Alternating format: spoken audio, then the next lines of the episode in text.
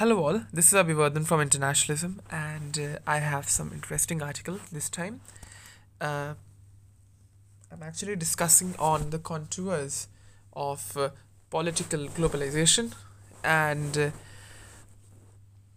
actually something about uh, the politics of myth. So generally what we do in political science is that uh, we study uh, the diversion of opinions among political upfronts.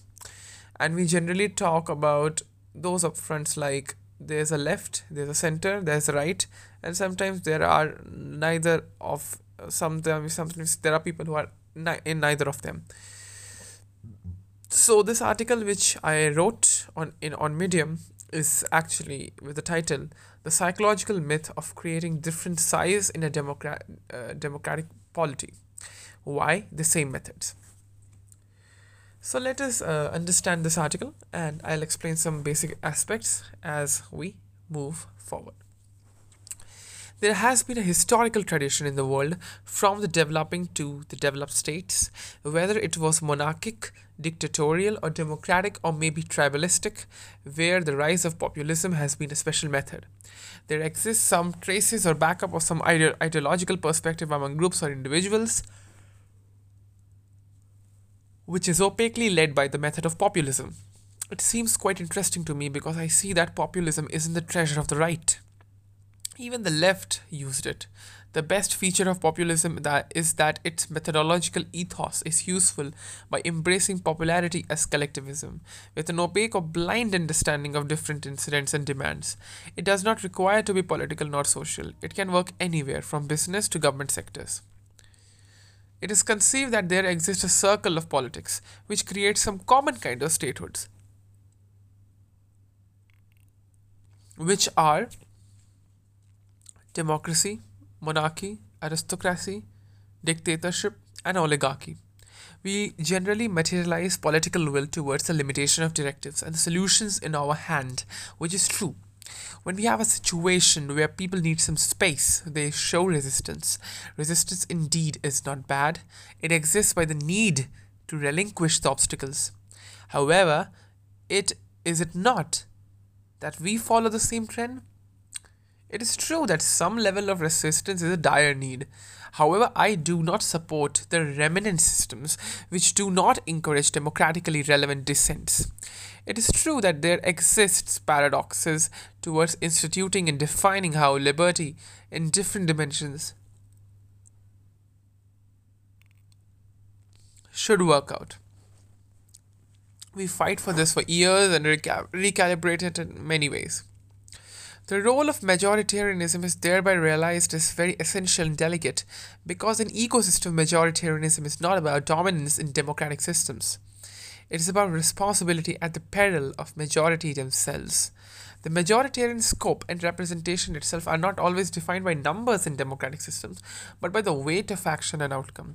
That is why the mindful ideas which enrich the perspective of what a democracy really is, being cultivated in the minds of learners, something of core institutive um, value. I do not wish to entail into the Darwinist and Hobbesian perspective of human life because it might be a side of reflection, while it is very meager and, and incomplete. The simple pragmatism we uh, can seek in a record of our own observance will have a reality sought and not in an idealism imposed. Uh, we tend to be idealistic and protectionist as Homo sapiens, which I appraise as the constructive nature of human society. We do not build something to destroy, we create and preserve so that our anthropological purpose exists. Uh, that is the core nature of a constitution and was estimated when the idea of mandatory multilateralism was encouraged throughout the world after 1945 nation states were more interested into thinking about internationalizing themselves and entering into some collaborative relationships. Globalization boosted that. So if we went wrong, there's some that is something because we believe in the circle of polity, which populism explains properly. Populism in globalization, beyond consumerism, fake news and misinformation, and identity politics. The identity politics theory by Francis Fukuyama is appreciated and essential. The idea is capable to invoke inquiry into our minds to reckon how identities react and are often misused. However, it is not just power of identity politics in US, UK, European Union and Asia that is prevalent, nor is just the world of fake news and misinformation. Despite the contamination of cyberspace and lack of strategic literacy and approaches among laymen to tackle the social media in their daily lives. Also, you can blame materialism and commerce and the rise of pro marketing consumerist approaches to human life. We have thus developed uh, a newer approach of monitoring and estimating our basic quantitative and operational needs of our daily life via this cluster of marketing and consumerism. That is the biggest reason why artificial intelligence is posed as a big phenomena, why the excessive acqu- acqu- acquisition uh, of loyalty of consumers and not literally winning them by heart via consumer experience. We are also optimizing ourselves too fast, which is neither bad nor good. Thus, there is at least some backdrop prepared for the operational base of the 21st century populism across the world. Now, after the woes of identity, information politics, and consumerism, what we have seen is that there exists a deep paradox of repetition of the same oldish mechanisms of populism around the world. Let me give you a simple example. Vladimir Putin, when became the Prime Minister of Russian Federation for the first time in his life, knew that his military action in Chechnya will impact the Russians who literally hated Boris Yeltsin in those days of Russia. His popularity ratings, which were merely near about 4%, roared in the range of 40 to 50%, which is surprising. There are many more examples other than Mr. Putin. One of the influential examples is Prime Minister Modi from India, whose tremendous skills made him the PM in the 2014 Indian general election. So anyone could say that democracy is a mess because the majority may turn Orwellian or worse, and this concept itself can be shaken by populism. However, populism has always been a communication strategy, sometimes as a general course of political resistance or political activism. People think it has to do with ideology. To some extent, yes, it has relations with the ideology of conceptions. Examples include nationalist politics prominently, that it may include any other identity related issue which is encouraged. Also, identity is not to be taken into a general sense because, in the case of populist approaches to any phenomenon or problem, you can make anything an identity. Like the Indian National Congress was accused of creating identity politics under Nehru via bidding the Hindus while promoting secularism as if it is collaterally intact. Despite the accusation's tiniest certainty, uh, uh, the INC government must be credited for providing avenues to a modern India, even if they were not perfect. Barack Obama can be condemned for his half hearted approach to globalized trade in Asia, his popularity among the immigrants, and failure in Syria. But his reforms in other areas of foreign policy and public welfare have been memorable and important. But these are examples in which we see that leaders have tried to stabilize situations. Irrespective of this, let us take a note at Emmanuel Macron, the French president. He is regarded as the liberal guardian of the European Union, who promotes free trade, encourages immigrants, and is an open person near to Justin Trudeau of Canada. Nevertheless, we should never forget that Macron acts as catalyst to the left and the right in France and becomes a subject of ridicule and frustration, not like Donald Trump and Boris Johnson, but maybe even harder and more grilled. The French youth encouraged the populist Gilets Jaunes not just due to the propaganda machinery reportedly under servile assistance by Russian non-state actors. There are basic concerns in France like those over Islamophobia, migrants, and culture, but apart from these, economic anxiety is also taken harshly against Macron, like an identity factor. People show resistance by their populist methods and term Macron as anti development with other woes. Justin Trudeau is suffering the wrath of populism, even if he did best to Canada, just because of his contradictory policies uh, and uh, falling into the politics of immigration and not adjusting a pragmatic perspective over climate change, despite his impressive achievements in Canada over environmental protection.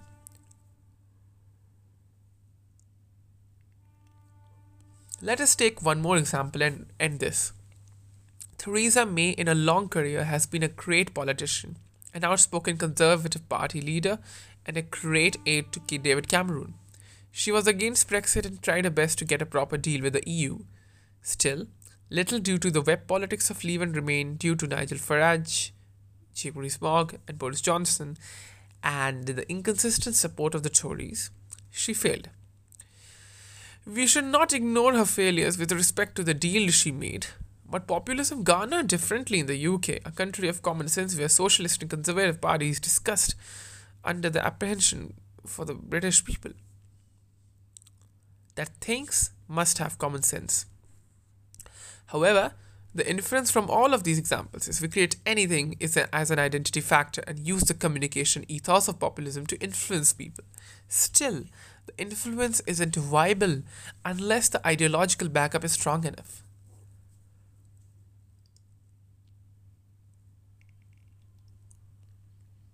Let us think beyond selfishness then and be more intelligent, not machinically, but by pragmatic and strategic approaches to reality.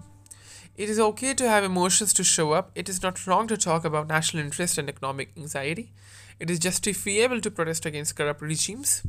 However, at the same time, we must realize in conscious consciousness that it is the essential nature of democracy to encourage opportunity to, to, to throw anything at any status quo. Thus, we are lucky to be democratic. Still, it, is it just the end of a story of democracy? I do not think so. We must not embrace machinic stamina within our ethos of capability mentally and physically. Instead, we must focus on being multipotentialites and change the ethics of entrepreneurship, lifestyle, and employment. Uh, we maybe can change the way economics works and improve globalized capitalist systems across the world to keep our economic system, social needs, and political innovation calm. It can also provide a radical change to the perspectives of resistance. Think about it. There can be innovative methods to resist. This is not a we humans should be innovative in terms of everything or discussing politics to anything. Remember this. And it is possible that when we become obsessive towards materialism and not improve methods to create an ethical society which encourages education and employment within with the ethos to create multipotentialites and give ourselves some calm and peaceful time and uh, space to beautiful relativity of life, we can think of advancing and becoming the real progressive humans. Let us stop restricting ourselves to petty issues. There's, a, there's still a lot to be achieved.